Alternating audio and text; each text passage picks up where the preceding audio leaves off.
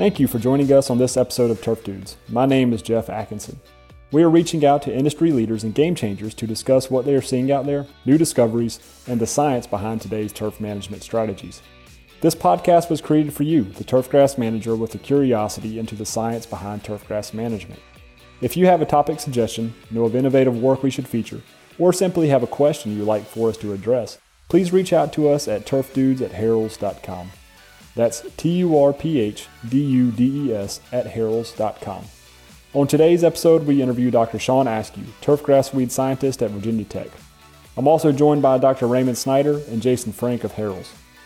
Dr. Askew's research focuses on development and evaluation of new herbicides, development and evaluation of organic and cultural weed control programs, new diagnostic and application technology, and environmental effects of weed management in turfgrass. Dr. Askew also manages a phytochemistry and radioactive materials laboratory where his team conducts research on herbicide physiology and herbicide resistant weeds. Enjoy the show.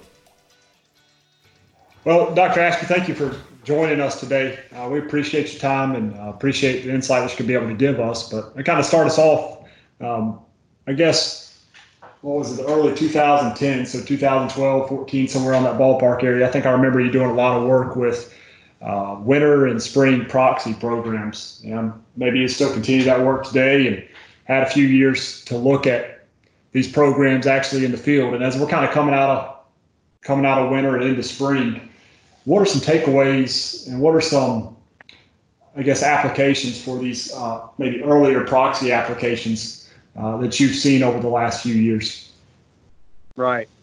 Well, it's uh, so that program has been extremely successful. Now, how you measure success, now that's a different question. You know, in our, our university research, we went from kind of a typical 40 to 60% seed head suppression with a spring program of proxy using growing degree days to trigger the spring program. Uh, when we started using the early application, uh, which would be a fall or winter application, uh, typically what I recommend is between uh, November 15th and February 15th, and pretty much wide window. Anytime during that window, if you put an early application on, in university trials, we were bumping up head suppression to 95% or better. But what we've seen in, on golf course scenarios, we almost always get an increase. Uh, in fact, I don't know of a situation where uh, head suppression did not increase when an early application was added, but they're not seeing the 95, 97%. They're going from 40 to 50% suppression to say 70% suppression, sometimes better. Um, and I honestly think, and this is something that no one's, it's a different topic and no one has really done any research that I'm aware of, but it's the direction that I am aiming right now. I think we have some level of resistance uh, on course you know, on, on these courses that now have been using head suppressors for more than a decade, um, I think that the plants that continue to survive, you know, they're the ones that aren't producing uh, or that, that are able to produce seed um, in lieu of a proxy application. And so it seems logical that we, we would be selecting for plants that are a little more tolerant of uh. And so, and that can, in, in the mechanism of action for that product, it's not fully known, but but there seemingly would be a number of different ways that a plant could develop uh, some level of resistance uh, because um, causes ethylene escalation in the plant, and that's going to act as a hormone, and it's going to, along with other environmental cues, kind of regulate the um, differentiation process. Basically, when, when the growing point decides if it's going to make a leaf or a seed head, uh, when you have ethylated eth- uh, et- ethylene concentration in poa annua, that's kind of helping to send a signal to say, hey, why don't you just produce a leaf? Uh, let's not produce a seed head right now. And that's why the early app tended to work really well because I think in a lot of winters, the reason we were seeing so so much inconsistency in uh, um, head suppression with Ethephon with just spring programs is some years you have several warm days during the winter, and a lot of plants will make that differentiation decision And so the fact that you come in in the spring and and bombard the plant with ethylene and say, hey, don't make a seed don't make a seed. Well, there's a certain percentage of seed that were already decided upon by the plant, if I can personify. And uh, by backing up into the winter or fall, you can get those seed heads as well, and you get better seed head suppression. But when you think about resistance development, and there's not much we can do about it because we're, you know, with the loss of Embark, we're down to one primary product for POA seed head suppression. But uh, I do believe that um, that a lot of the plants are, you know, less responsive to ethylene escalation because of our repeated use of the product over time. But anyway, That's... that program has worked, and it's uh, I find that the performance is not so much rate driven as it is frequency of application. So you can do better with more apps at low rates than you can with fewer apps at high rates.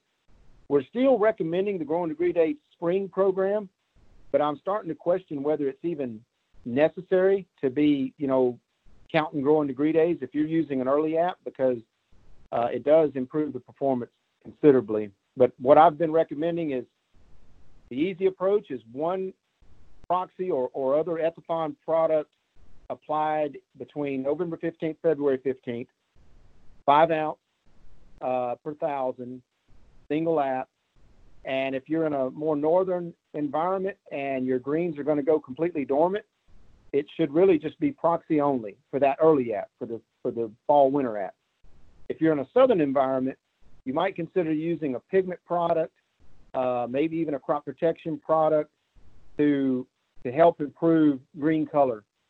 Uh, because when we put fall or winter apps out, we tend to accentuate brownout from frost, and that's going to affect people in the southern locations that are trying to keep their green color for winter play more than it will, for example, me here in Blacksburg, Virginia.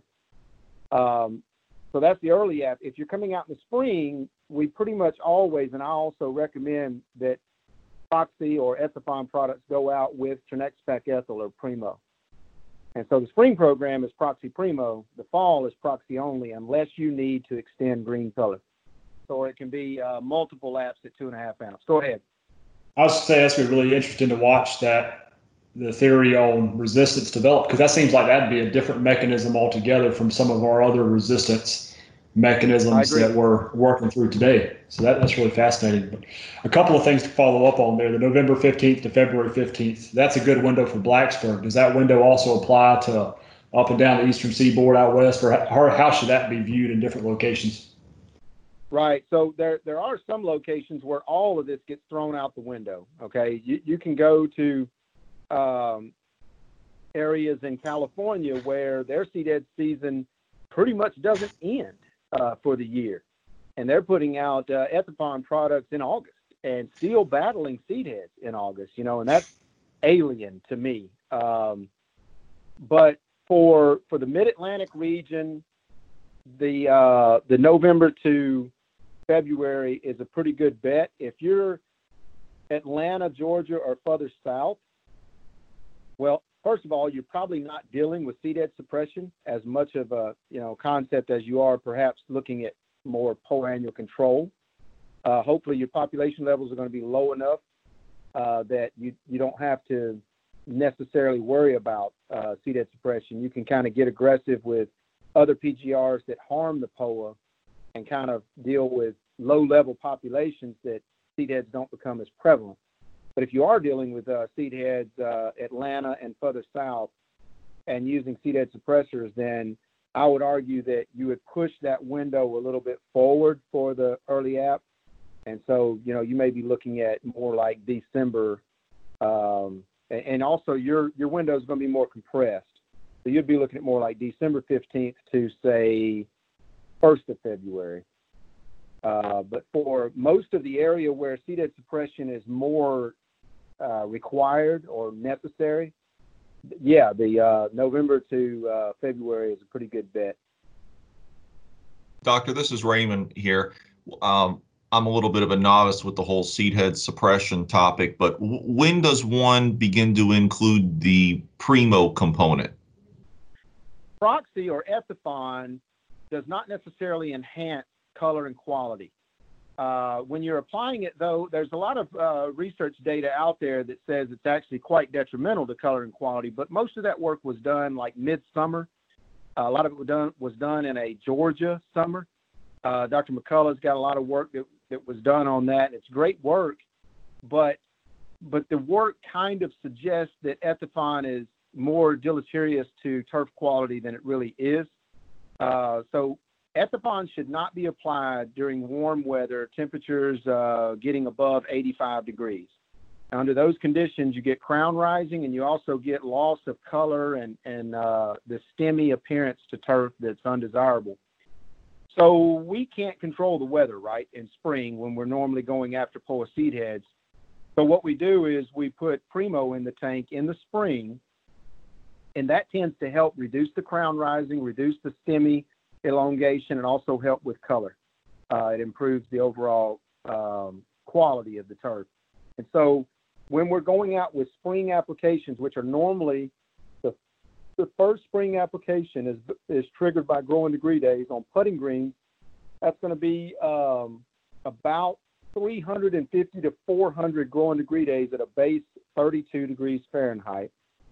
Uh, and if you're going after fairway height or athletic height turf, you would be looking at closer to 200 to 250 growing degree days at a base 32F.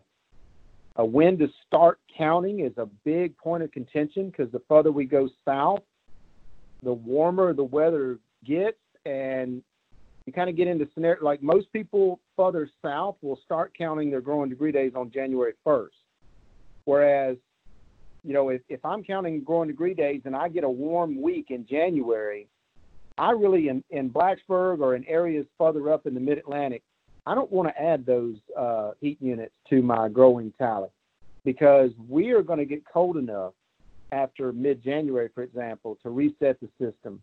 So normally I start counting 1st of February or anytime between 1st to 15th of February, I'm going to start tallying my heat units and um, again, it's a base 32 degrees Fahrenheit, and then the initial spring trigger is uh, 200 to 250 for fairways and uh, about approximately 400 for greens. And and that application, that spring application, gets primo. The fall application, take it or leave it. Personally, I I think primo, adding primo increases the brownout that you get that's associated with frost. So you get a lot of tip burn from frost. With when you have a PGR present, it just enhances that. And um, so there's really no quality enhancement from Primo during the early app unless you're growing turf. And there are, you know, there are places in the southern U.S. where you're still growing uh, your greens at that time of year. So sure, Primo would be uh, fine in that case. We normally as you get further and further north and you still want to extend color, I would I would rather grab a colorant um, rather than Primo uh, for the fall winter app. But for spring, Primo is the way to go. And nothing wrong with using colorants as well. I think people are putting them in almost every tank these days on greens. So, Excellent. thank you. Appreciate that. Jason, you'll change gears for us. Yep. So uh, my question is on post control options for goosegrass, which obviously can be a very challenging uh, weed in a number of states in the U.S. Um, obviously in Florida, um, it's a weed that you know we can see every month of the year, depending on what region you're in in Florida. So everybody kind of has their own post goosegrass control concoction, if you will. You know, recently we've seen some promise from things like Pylex, and I know you've done some work on safening, you know, bleaching in that product. Uh, Syngenta has the triple threat program. And we still see a lot of people utilizing things like revolver slash tribute, you know, as a base for a lot of these concoctions. Yep. Uh, can you comment on, you know, what are you seeing as the best products combinations that people should be looking at to kind of to gain the most success um, for this topic right. at this point? You know, what what are you seeing, and is there anything else better out there that we should be looking at? Okay, so you said everyone has their own concoction. It's because there's so many different scenarios that we're dealing with, and also there's huge. I cannot stress this enough. If, any, if, if people walk away from this discussion with one thing, just remember when it comes to goosegrass control in Bermuda, there are huge regional differences in how both Bermuda and goosegrass will respond to these programs, in particular, in how Bermuda grass will respond to these programs. And so, um, as you move further north, the Bermuda grass gets less and less growing season, and the quality of the growing season also goes to crap. Uh, you know, in Virginia, we get a fraction of the heat units that you got the uh, um, heat units of uh, base 65 degrees Fahrenheit and above, good growing weather for Bermuda grass. Uh, we probably get uh, less than one fifth of what you guys in Florida will get, and and also you get uh, a much longer growing season as well. So thus harvesting a lot more light uh, than we can, and so that leaves us with this wimpy Bermuda grass that just cannot sustain aggressive treatments for goosegrass. And that's why we've done so much work uh, recently on uh, Pylex and Sencor. Like, for example, the the um, Syngenta triple threat program that you mentioned with mesotrione and simazine and what's the other product? Is it um, was it metribuzin or was it um, metolachlor or I can't remember the third component. But anyway, mesotrione does not have the same selectivity differential that topramezone does. And we have not been able to find a way to drive the mesotrione rate low enough that we don't injure our Bermuda. Uh, we can get severe injury from that program in Virginia that uh, would be three day discoloration in Florida. You know, we get sand loss, you guys get three day discoloration. And we've done regional studies with colleagues in Mississippi State and other places, and that's exactly what we see. They we put out the trials under the same, you know, accumulative heat units, and then we look at the Bermuda response, and we're losing turf, and and they, you know, didn't even get below acceptable, you know, uh, in in some instances. So it's a mild discoloration versus death for us. And so there's huge regional differences in how the Bermuda will respond what we have uh, developed for, and, and, and again, I, I, keep talking about Bermuda injury, and you mentioned tribute total and revolver. So you can go tribute total and revolver and get apps.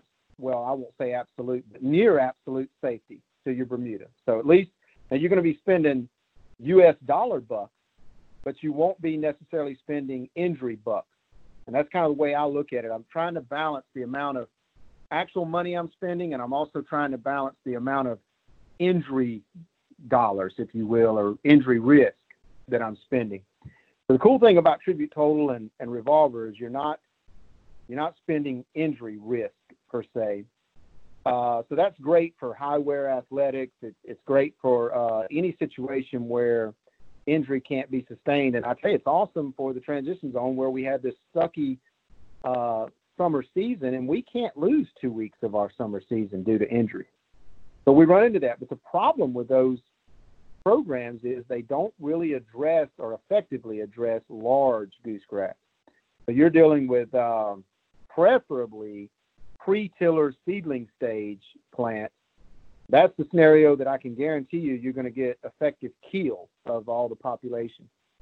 You start getting up to about the three tiller stage, and I'll, you know, I'll typically guarantee you that you're going to kill about half the plants, and you're going to shut the other half down for five weeks or more. And on really large plants, you're going to shut them down for the better part of a month before they shake it off and start recovering. But almost all of those larger plants, anything greater than three tiller, they're going to recover from a high rate revolver or tribute total uh, treatment. Uh, you kill the young plants, but the bigger ones shake it off eventually. But I still say if, if you're not if you're not causing injury to your Bermuda, but yet you're stopping the goosegrass from growing, from expanding, and you're killing over half of it, that's a pretty darn good thing. Uh, and so for many people, especially high wear athletics, uh, it's worth it you know, it is definitely worth the money. And that's, I would say, that's the core of our programs in uh, in athletics in Virginia would be something that's revolver based, whether it's tribute total revolver, or something like that, because it's so safe. But when you start looking at treatments to control goosegrass plants that you can see from a standing position or from the truck window. Uh, and and it does not take long to get yourself into that scenario. I mean, you can come out and uh, inspect a site and hardly see goosegrass in one week, and literally, if it's a good hot week, one week later, you can be in a scenario where you're getting beyond the treatment window for effective kill from a product like Revolver Tribute Total. So then, what do you do? But what we're doing to try to manage uh, risk to our Bermuda is a program of 0.25 ounces of Pylex and four ounces of Sencor. And what that has done for us, and, and we did many, many iterations to get to that uh, mixture. But what it does for us is um, it reduces the Pylex rate low enough that our our injury that we get is going to be about half of what Pylex at a half ounce alone would give us, and our recovery time is uh, about a third of you know. So the duration that we're dealing with unacceptable injury is one third of the amount of time that it would have been from Pylex at a half ounce by itself. And we're actually doing better than MSMA Sencor. Um, the the onset of injury. I'm not saying we don't get severe injury from this program, but it will kill behemoth goosegrass, and our our injury pattern uh, ranges from no noticeable injury on, in the most extreme safe case, that's unusual, to about 60% discoloration of the turf. And so it can be severe. You know, 60% discoloration is totally unacceptable. You're going to notice that. But the beauty of it is, is it lasts about five days at most, and we're back in business. Usually less than that. And so, as a balance, it's very affordable program, and it and it works to kill the goosegrass. And um, our our hit on the growing season is the least amount of time that we can handle. And we just don't have other options to get big goosegrass. As you go further south in the country, you can get more aggressive. You know, your Pylex rates can go from a quarter ounce up to, you know, if you're dealing, doing it with Sencor, say at four ounces, you can go on up to um, a half ounce with four ounce Sencor. Uh, or you can go Pylex by itself at all the way up to three quarter ounce, which we, we can't do in Virginia, but that's on the label. Um, you can do that in the deep south. Another thing that people are doing is uh, have been looking at irrigation programs, post treatment irrigation, to safen things like um, or Pylex. Our work that we've done in the last two years is suggesting that uh, at least for Pylex and Pylex Sencor combinations, uh, rapid post-treatment irrigation absolutely safens the Bermuda, but it also substantially reduces the goosegrass control. Now, whether that's true for Sencor, I have been told it is not, and that's kind of what we're we can't like I, I know you know the max label rate of Sencor is 0.66 pounds, and I know a lot of people are going well beyond that. They're going up to a pound of Sencor and then irrigating immediately afterwards, and I'm told they're getting really good results in the deep south, uh, and that's cool. I, I'm glad people can do that. We we can't we we can't go that high with Sencor. We will lose Bermuda grass in Virginia. And so that's kind of been our, our challenge, and a lot of our research is catered to our really weak Bermuda and it may not really apply as well to what's happening in Florida, for example. And doctor, this is Raymond. Thank you. Can can sulfentrazone play a role in helping to can uh, control goosegrass in Bermuda grass? All right, so it can, but sulfentrazone, again, it's living down there in that domain of seedling plants. Uh, just like Revolver, uh, if you want to kill goosegrass with sulfentrazone, it's going to be really, really young plants. So you start putting uh, sulfentrazone as a tank mixture on the more mature plants. It helps a little bit. You put sulfentrazone by itself, you get a little bit of tip burn, and that's it. The, the goosegrass will shake it off very rapidly. So where you're, you know, where sulfentrazone is going to be useful is going to be you know, high wear athletics, grow ends. I need to get the sedge that's coming in to where I sprigged, and I would like to address goosegrass. Well, obviously, I would choose a sulfentrazone product for that rather than uh, just going with a halosulfuron for that sedge. Uh, so, or, or something like Revolver Plus sulfentrazone is going to be a very broad spectrum uh, program. Uh, we, we do have to juggle a little bit of injury risk from sulfentrazone, uh, but for Sprig Bermuda, it, it's not an issue. Uh, and so that would be a good time to use it is when the goosegrass is young and when, um, when you're dealing with um, high wear situations. The problem is if you go after goosegrass at those young stages, you know, pre-tiller to early tiller stages, goosegrass can the population can resprout from seed and rebound to a tillering plant so rapidly that it becomes economically challenging to stay on that bandwagon. I mean, you would literally be spraying these high dollar products, 90 to 100, or well, I'll say 90 to 200 dollars an acre products every three weeks to stay on top of uh, the goosegrass. Hopefully, in the meantime, though, you're you're pushing your turf with fertilizer and you're you're getting your stand back. If you can get high stand density, your goosegrass problems are going to go away. Just go on any driving range that has severe goosegrass issues. You'll see these islands of solid Bermuda grass. Anywhere the Bermuda is dense, the goosegrass goes away. And there's a number of reasons for that. Uh, goosegrass depends on rapid drying and uh, you know, both both warming and cooling and um, wet dry cycling uh, to stimulate germination and, and that's exactly what it gets from bare ground scenarios people say goosegrass loves compacted sites well it i don't know about loves compacted sites the plants grow better in non-compacted soil but a lot of their biology is favored by the conditions that you find in compacted sites it tends to stimulate their germination and emergence and it prevents early stage competition from other plants in the area because they're not there.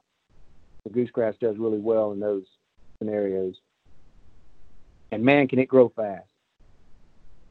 And it, it really can get some deep roots as well. I wish some of our Bermuda had the root system that some of the goosegrass plants have. Yeah, and it, it can um, it can be really difficult to control the more mature plants, and that's where most of our research has centered. Is uh, and that's why we have done things as crazy as grabbing the one of the market-leading Bermuda grass control products in topramezone Pylex and saying, "Hey, let's see if we can use this to kill goosegrass in Bermuda." You know, how stupid does that sound? You know, at the outset, uh, but but the Premazone just happens to be super powerful on goosegrass for some reason, and we've been able to dial the rate down enough and throw in some Sencor to kind of. We also we, we've had some pretty good uh, results with our results with chelated iron to to uh, mask or safen the injury has been uh, really inconsistent. We tend to get more rapid recovery when we use chelated iron. I know Scott McElroy at Auburn has done some some work where they got a lot better results with chelated iron we recently, uh, I tweeted a, a, post about some stuff that we did last summer using zinc sulfate, and it looked amazing uh, at uh, preventing, you know, discoloration of Bermuda with topramezone programs. We also did some work late last summer that we're going to repeat if it'll ever get hot here uh, this summer, using um, both Celsius and Tribute Total. And for some reason that I can't yet explain, they seem to be safening our Bermuda to our Pylex Sencor programs. Now that's adding a lot of cost to the program, but if I could say, hey, normally you range from no injury to 70%, if I can turn that into no injury to 15%, and you know there are no guarantees, but damn near guarantee it. Um, for some people, it'd be worth an extra 150 to 180 dollars an acre. Do you have an extension publication or a resource for our listeners that uh, points to the work you did related to your your your Pylex work in uh, goosegrass control and Bermuda grass? You know, surprisingly, no. Um, so I have a uh, I have a crop science journal article, and um, but on that particular topic, considering the amount of work that we have done I mean, numerous abstracts at the weed science meetings and that sort of thing.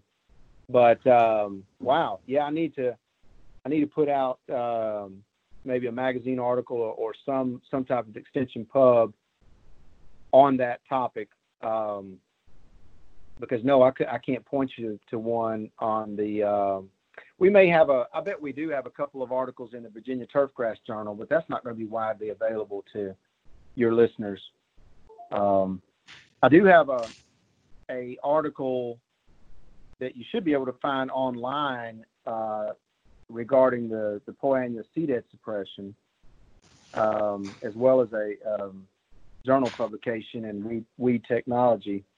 Yeah, that's a good one for me to to work on because there's a lot to talk about. You know, as we went through the different scenarios where do you choose a safe product or do you choose a product that's effective for more for the more mature goosegrass? And we didn't even talk about SpeedZone. Speed zone and goosegrass control has been a hot topic recently, and uh, you know, really to get SpeedZone to work effectively, you kind of have to go off label a little bit because the application frequency at the high rate that's needed the label requires a four week interval, and you just can't get the job done if you're not doing it at two week intervals. Um, but at two week intervals, it, it's, it's pretty effective. Uh, what we're looking at now is trying to combine SpeedZone with some of these other products to see what we can't get, you know, in terms of a, a mixture to, to get us back in line with the label. Well, if you're looking for a venue to to uh, launch that that um, user and user publication, you, you're always welcome to use our our Harrell's our our blog on our website as a, a mechanism for that. So, all right, sounds good. Hey, you mentioned uh, Bermuda grass control when you're in the same breath as Pylex in that discussion as well. And you know, there's a lot of well, before the market did the things it did over the last few months. Uh, there was a lot of interest in renovations. Uh, any best management practices for Bermuda grass control and, in bent grass? Okay, so this is a uh, all right. So we, we have done quite a bit of work on selective, you know, control and bent. Yeah. And I can make certainly uh, several comments on because because right now the hot topic on renovation is uh, how do I renovate without glyphosate, and we could we could spend this entire podcast uh, talking about about that. Um, but from the standpoint of selective Bermuda control and bent, what we have seen quite a bit of success in here recently is we've kind of invented and built a prototype turf slicer. And what we've been doing is slicing bent grass fairways in the winter, in late fall through winter. We also slice in conjunction with our herbicide applications to uh, help uh, get product into uh, the Bermuda Stolons. And uh, so we we've been coming out with. So let me just back up. Bermuda control in general. If you want to kill unwanted Bermuda grass, wiregrass, however you want to call it, you're going to need fall applications of the herbicide of choice. That's when killing happens. Actually, that's, that's actually not when killing happens. That is predisposing the Bermuda grass to being killed by winter conditions. All right. So what you're doing is you're setting up. It's almost like I, I, I use this analogy. You know, a squirrel is frantically trying to go around and gather up nuts for the winter, right? Well, using herbicides in a repeated application program in late fall leading up to the first severe frost, what that is doing for your turf would be equivalent to catching that squirrel, shaving all of his hair off, and then stealing all of his uh, stored food that he had, had put up for the winter uh, he, he's going to have a hard time. And that's kind of how, you know, what we're doing with Bermuda. We, we usually would do a three application program at three week intervals. The products of choice, now I'm, I'm going to get to bent. I'm going to get back to bent in a moment, but I'm talking about general cool season like tall fescue, Kentucky blue, you name it. The products of choice, the, the core of those mixtures are going to be either Acclaim, Pylex, or Tenacity. Those would be the three primary products. In almost all cases, uh, it, and except bent grass, I would recommend triclopyr. Uh, for tall fescue or high, like perennial rye situations, that would be a quart. For um, for fine fescue or Kentucky bluegrass, it would be a pint.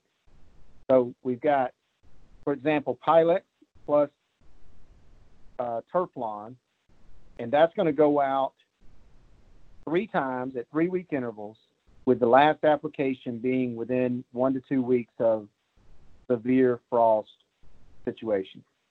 Now that would be a general statement for cool season rough. But if we move to bent grass, well, suddenly our herbicide rates, you know, Acclaim is out. Um, you just can't use enough Acclaim to really be doing anything to the Bermuda grass in that scenario. Tenacity's out. Uh, tenacity is going to kill bent more effectively than it'll kill Bermuda.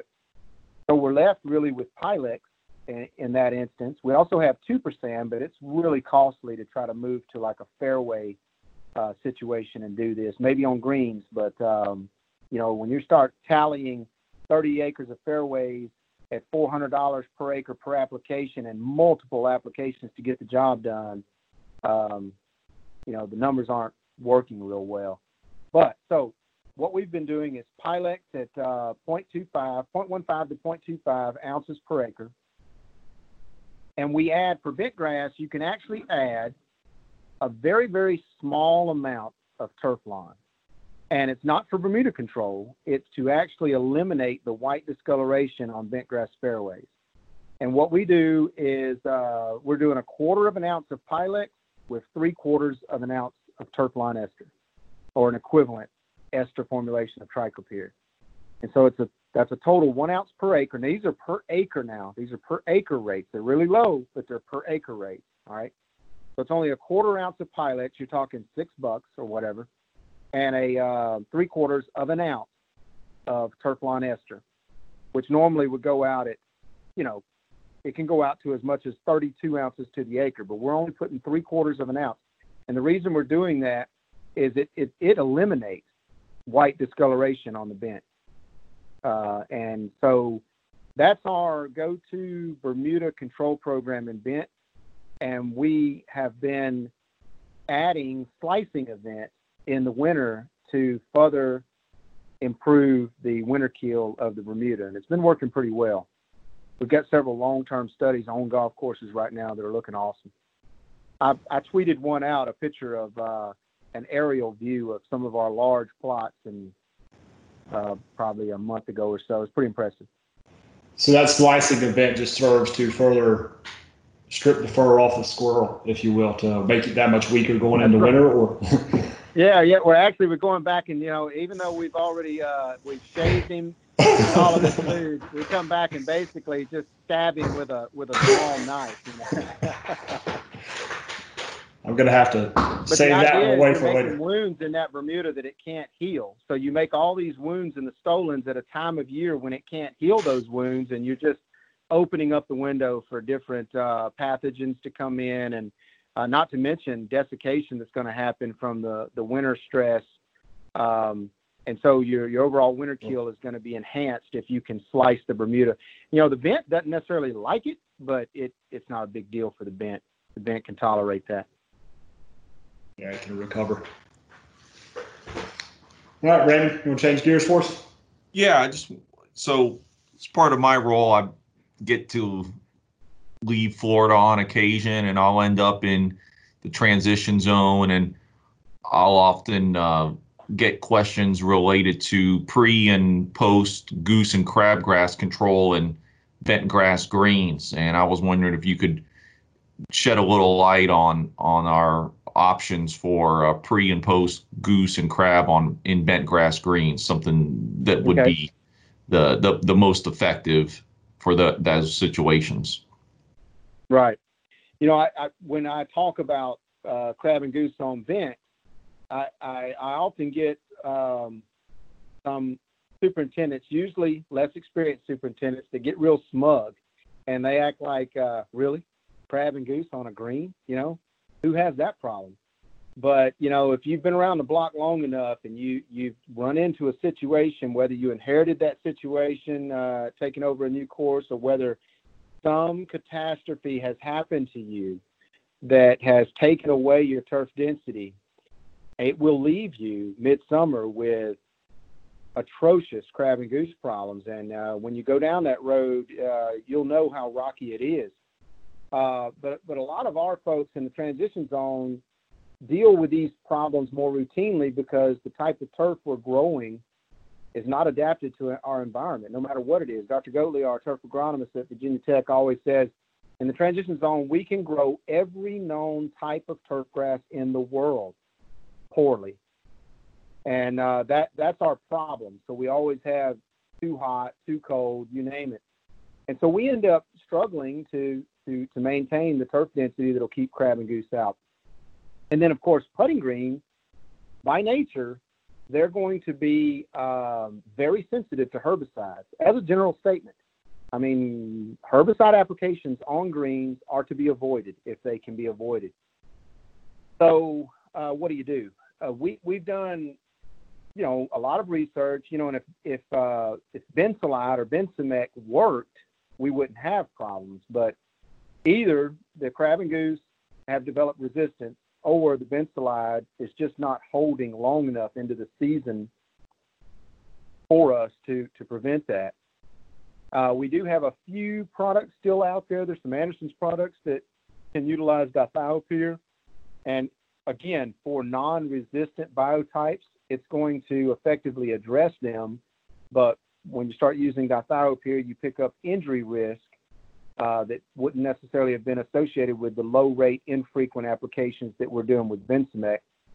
And then we also have oxadiazon based programs that can be used on green, and they're the highest potential injury, but also highest potential suppression of goosegrass, for example.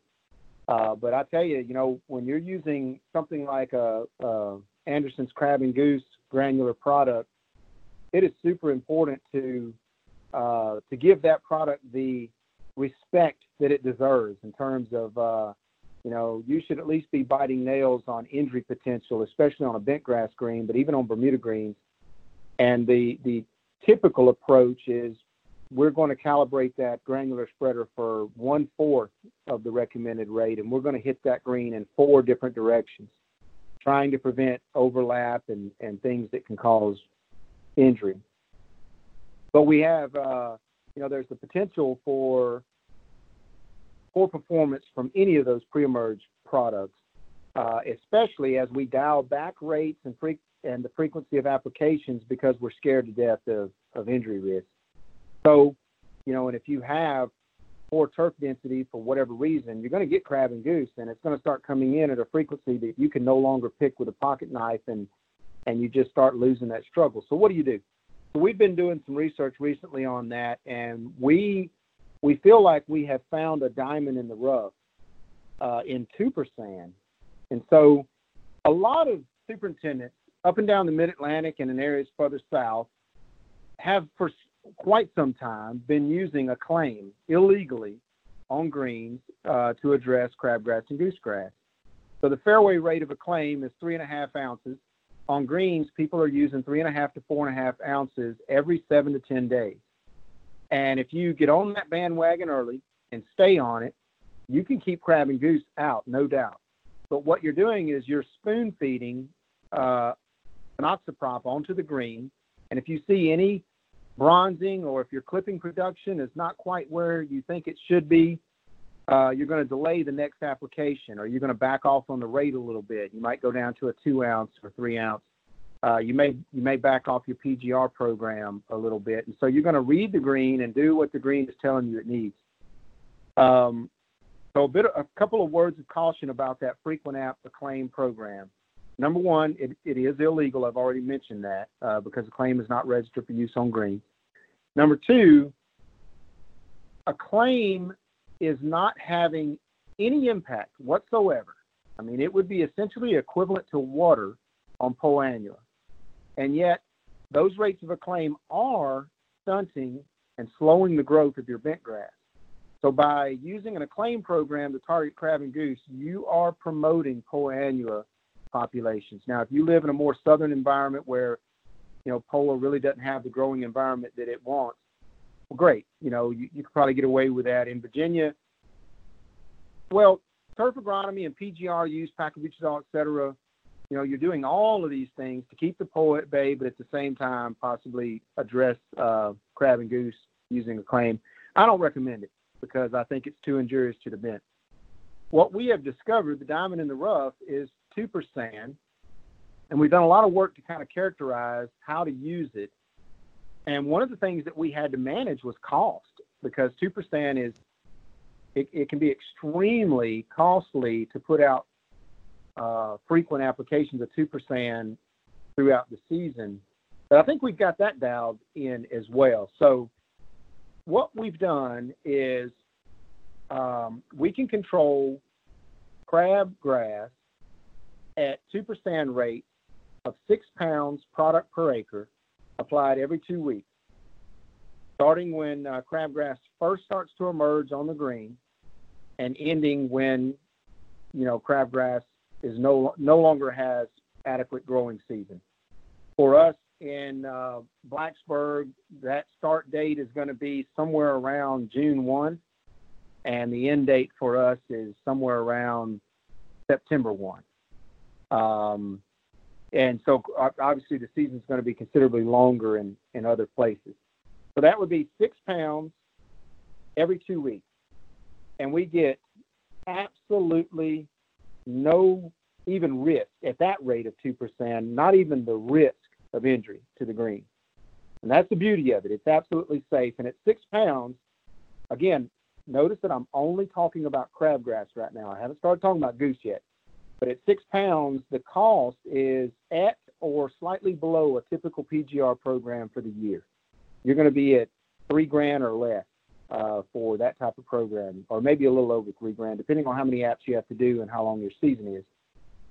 But unfortunately, to get goosegrass with Tupersan, we have to go up to closer to 18 pounds, three times that much. In terms of injury risk, even at 18 pounds, we're not really risking anything. The places where people have seen Tupersan injury on greens, they're dealing north of 24 pounds, oftentimes up around a pound per thousand, you know, 40 plus pounds of uh, Tupersan per acre. At uh, 24 pounds and below, we have not seen injury to multiple varieties of bentgrass in our research when that rate is applied every two weeks for the season. Now, a Blacksburg summer is not an Atlanta, Georgia summer, all right? And so there are many places in the world where it's a badge of honor just to keep bent grass alive for the summer, all right? If you're dealing with that kind of scenario, Tupersan is not going to help you keep Bermuda grass alive other than keeping the weeds out. All right, so uh, whatever stress that it may be causing to the bent is not measurable in Blacksburg, although we did have one growth chamber study where we picked up a little bit of clipping reduction. But other than that, it's not really measurable in Blacksburg, but it could be in your area. So I will warn that, that, you know, if you're dealing with turf loss due to stress, probably any rate of any herbicide is going to accentuate that loss and increase that loss. Um, the the problem scenarios I've seen with uh, Tupersan causing turf loss was just that under extreme stressful environments in the deep south. Uh, and you can even see patterns where fans were used on the green. They didn't have the problem, where they didn't have fans, you know, they had turf loss, et cetera, et cetera, et cetera. So using any herbicide is going to accentuate turf loss, so I'll warn that. But but that's our rate: six pounds for crabgrass, 18 pounds for crabgrass and goosegrass. Applied every two weeks when the season starts till the season ends. And from a turf safety standpoint, only when you're getting into Mother Nature induced potential turf loss would you see probably a problem from from that program. It's extremely safe as herbicides go. Are, are you including any surfactants with the Tupersan or just by itself? We have tested that, and no, we do not include surfactants because we have not seen them change anything. In fact, uh, you can go ahead and water the product in immediately if you want. I mean, it, uh, at some of the higher rates, it's kind of like chlorothalonil, paint it white and sleep at night. Um, because Tupersan wilt, I mean, it's it's enough powder that it's actually visible on the turf, and you might want to wash that off just from an aesthetic standpoint. Uh, so no, we haven't done anything to. Um, we haven't seen a need to promote foliar absorption. And another quick comment that I'll make: this program will control goosegrass post emerge as well. And last summer we actually had a scenario where we had a well, it was Dr. Zhang. Dr. Zhang had a research project, and crabgrass took over his green. And he called me and said, "Is there anything you can do? I need to I need to at least stop the crabgrass from growing and expanding, but I cannot harm my bent. So we went out with 24 pounds of Tupersan, two applications at uh, two week interval, late season. This was in August on his putting green. We took out half of that crabgrass, and we're talking 30 tiller stuff. I mean, it it bronzed it up, beat it back, and it never touched the bent. The bent was beautiful. So he got back. You know, he tripled his bent grass coverage, so he was able to continue his trial. Um, now we haven't done very much work on the post-emerge aspect, but in our replicated trials, there's been uh, multiple trial sites where we had up to 5% crabgrass seedlings present at study initiation, and in every case, we took them all out. So it does have some post-emerge activity on crabgrass. It's a lot weaker on goosegrass, unfortunately, than it is on crab. That's why we have to go to the higher rate on goose. And even with the higher rate on goosegrass, you're probably still going to have to have a pocket knife on your person. Uh, but it should make that picking a lot more manageable than than it would be without a Tupersan program. More for people that are kind of losing the battle against crab and goose and just can't manage it with labor. You know. So, so the Tupersan is you say more of a a, a pre-emergent effect. It's more of a pre-emergent effect, but it but we're clearly seeing that it's both post and pre. It has activity Okay. both ways. But yes, I would uh, bill it as a pre-emerge, frequent application because see, Tupersan. Even if you put heavy, heavy doses out, the prop the reason Tupersan has never really competed in the pre-emerge market that well is because it doesn't have the the the residual period. It doesn't have the the lasting uh, power that a prodiamine would. So it will not persist long enough.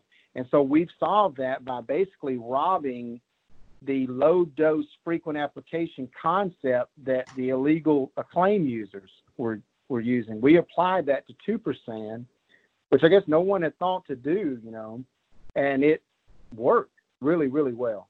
So low dose frequent application of Tupersan is kind of main it's giving a little bit of post emerge knockdown, but maintaining that residual in the soil as well and, and keeping the weeds at bay without harming the bent. Excellent. Uh, one one other topic that I have observed and had questioned on in the transition zone is sedge and bent grass greens. Uh, any thoughts on on that topic? Well, I can sum that market up very quickly. There are no registered herbicides that can be used for sedge Okay. control on bent grass green.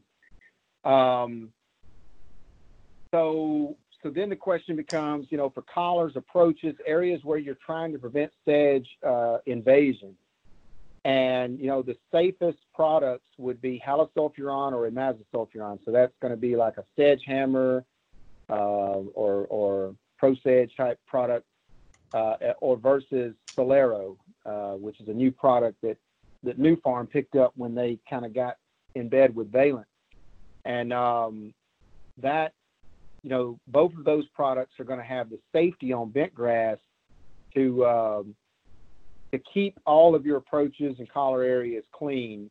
Uh, and if you ha- happen to get some overspray onto the green, there's safety enough for that as well. Uh, but we really don't have other than hand picking any legal herbicide that can be applied to bent grass greens for sedge control. I thought you might say that. So.